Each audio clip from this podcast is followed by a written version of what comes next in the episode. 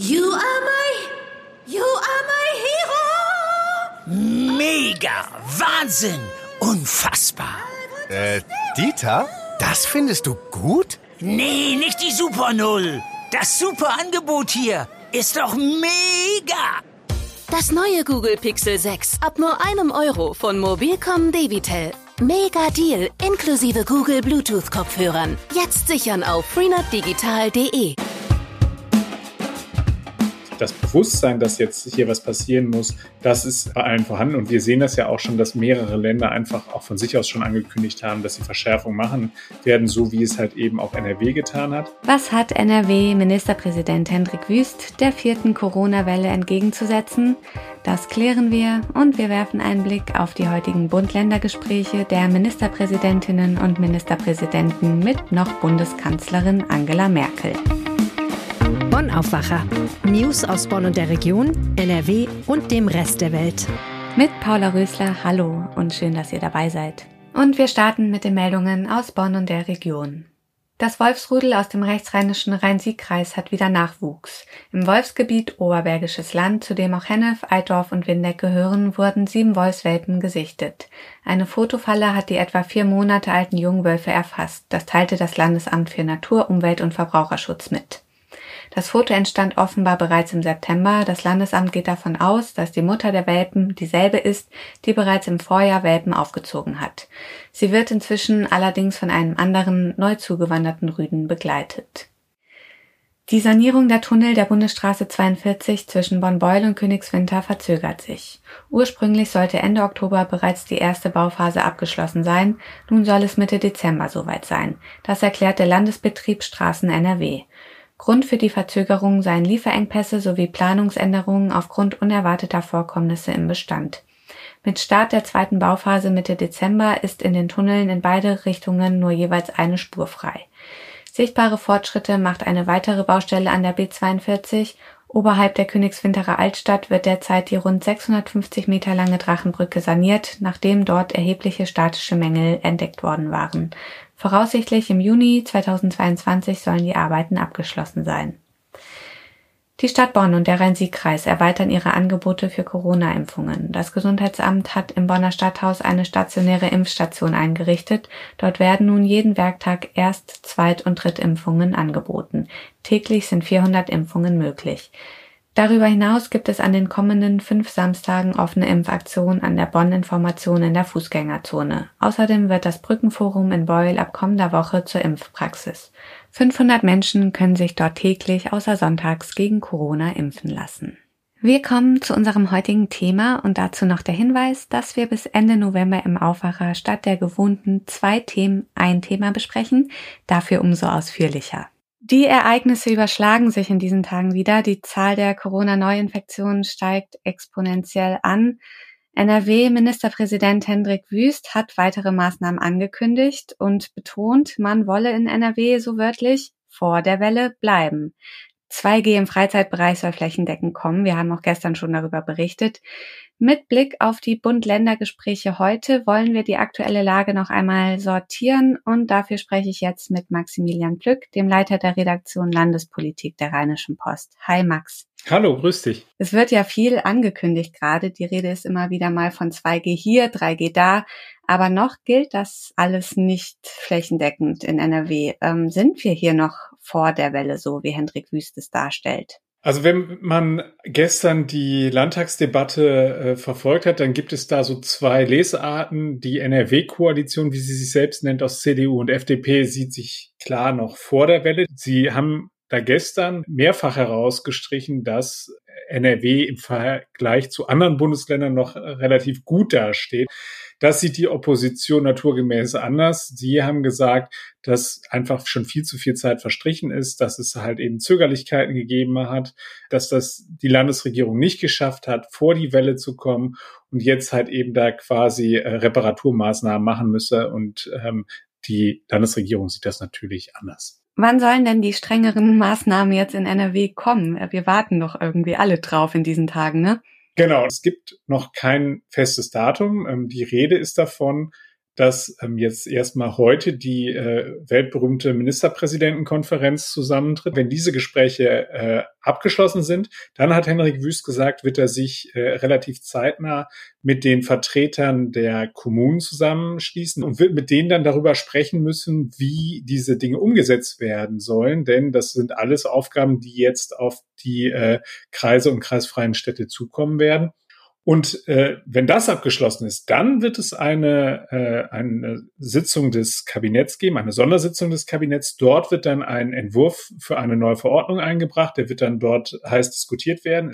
Und wenn das dann auch abgeschlossen ist, also wenn diese Kabinettssitzung getagt hat, dann äh, kann man diese Verordnung auf den Weg bringen. Die Rede ist davon im Laufe der kommenden Woche. Mhm. Und was ist von der äh, weltberühmten Ministerpräsidentenkonferenz heute zu erwarten? Das waren ja auch äh, zähe Verhandlungen in Vergangenheit, ne? Ich glaube, die Teilnehmer wissen schon, dass sie da äh, konzentriert arbeiten müssen und dass das äh, die Bürger auch von ihnen erwarten. Ähm, es müssen jetzt einfach schnell Maßnahmen getroffen werden. Ich glaube schon, dass es auch das Potenzial hat, dass es ein zähes Ringen wird. Aber ich glaube, dass das Bewusstsein, dass jetzt hier was passieren muss, das ist äh, bei allen vorhanden. Und wir sehen das ja auch schon, dass mehrere Länder einfach auch von sich aus schon angekündigt haben, dass sie Verschärfung machen werden, so wie es halt eben auch NRW getan hat. Das vielleicht noch so als kleinen Hinweis. Da hat äh, Hendrik Wüst gestern in der Plenardebatte auch nochmal drauf hingewiesen.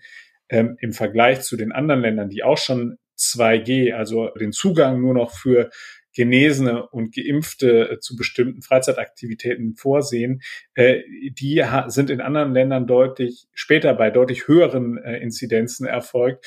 Das ist so ein, so ein Punkt, wo er äh, dran festmacht, dass NRW vor der Lage ist. Dann lass uns noch mal einen Blick auf nächste Woche werfen. Auf welche Corona-Regeln müssen wir uns in NRW einstellen? Also das hat er schon relativ klar skizziert, was ihm da vorschwebt. Er hat gesagt, er möchte ähm, da eine 2G-Regelung im Freizeitbereich haben. Das heißt beispielsweise, ähm, bei, wenn ich ins Restaurant gehe, dann muss ich entweder einen Impfnachweis haben oder einen genesenen Nachweis haben. Hinzu kommt dann die 3G-Regelung am Arbeitsplatz, die ja schon äh, angekündigt worden ist. Verbunden das Ganze übrigens äh, von den Ampelkoalitionären auch mit dem Hinweis, dass die Homeoffice-Pflicht weiter gilt, also dass der Arbeitgeber Homeoffice anbieten soll und die Arbeitnehmer das auch nach Möglichkeit dann eben auch bitte wahrnehmen sollen.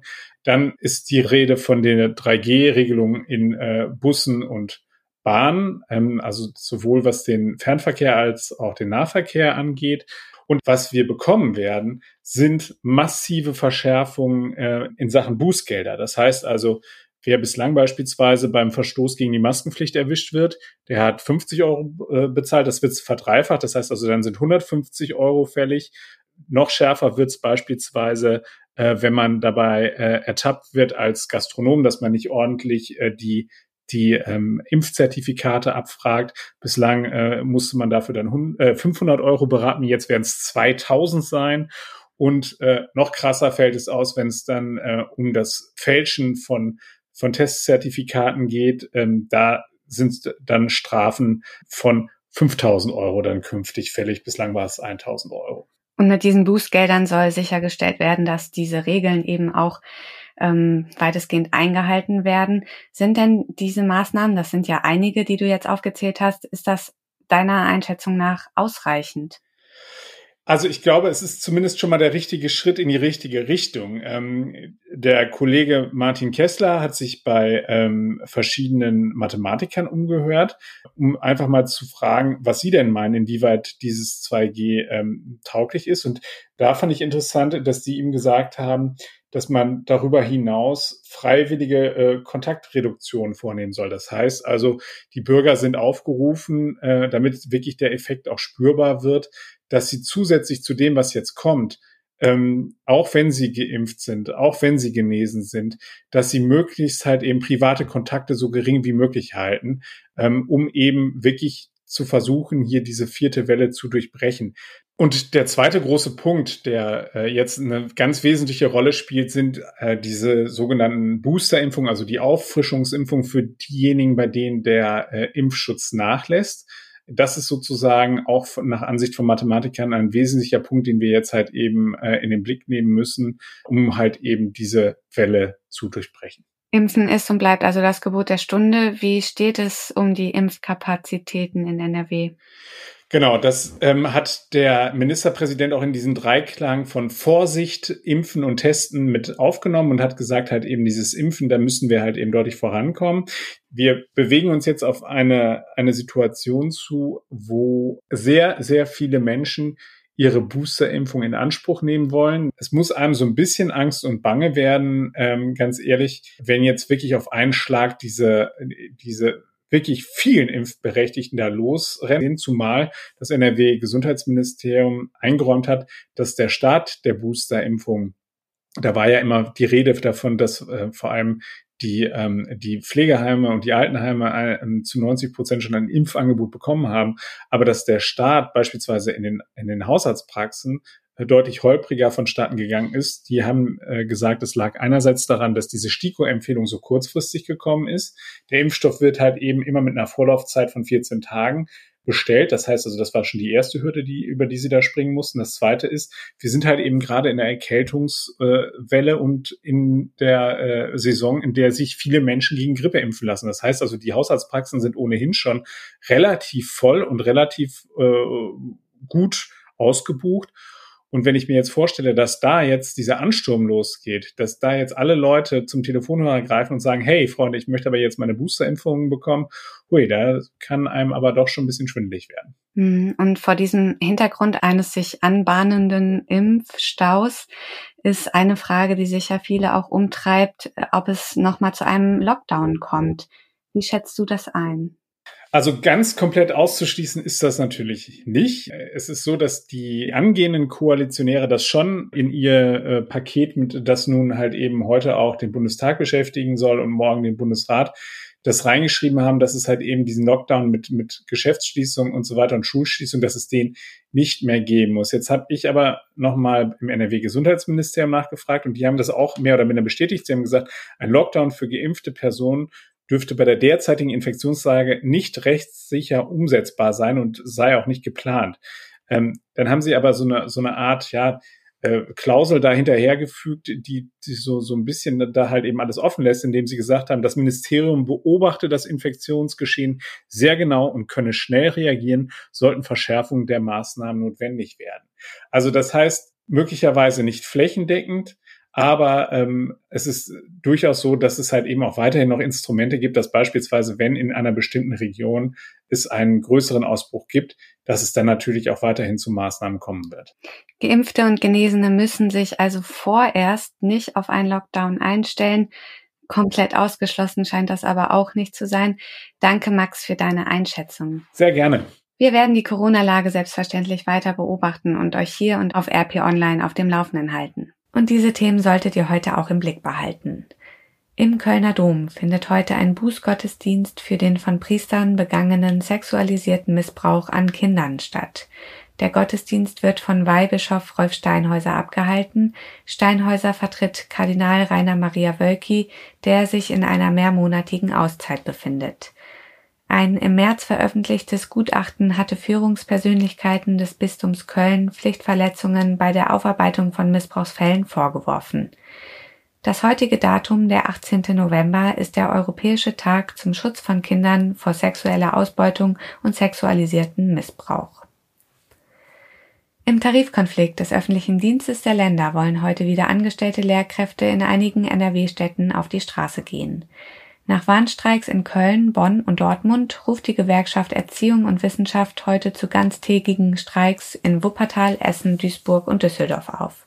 In NRW sind unter den 207.000 Lehrkräften rund 21 Prozent tarifbeschäftigt. Sie sind also angestellt und nicht verbeamtet. Für diese Tarifbeschäftigten wolle man für eine Laufzeit von zwölf Monaten fünf Prozent mehr Gehalt erreichen, mindestens aber 150 Euro, erläuterte der GEW-Sprecher eine der zentralen Forderungen. In einem Streit um Pestizide auf einem Bioacker in Ostwestfalen will das Oberlandesgericht Hamm heute eine Entscheidung verkünden.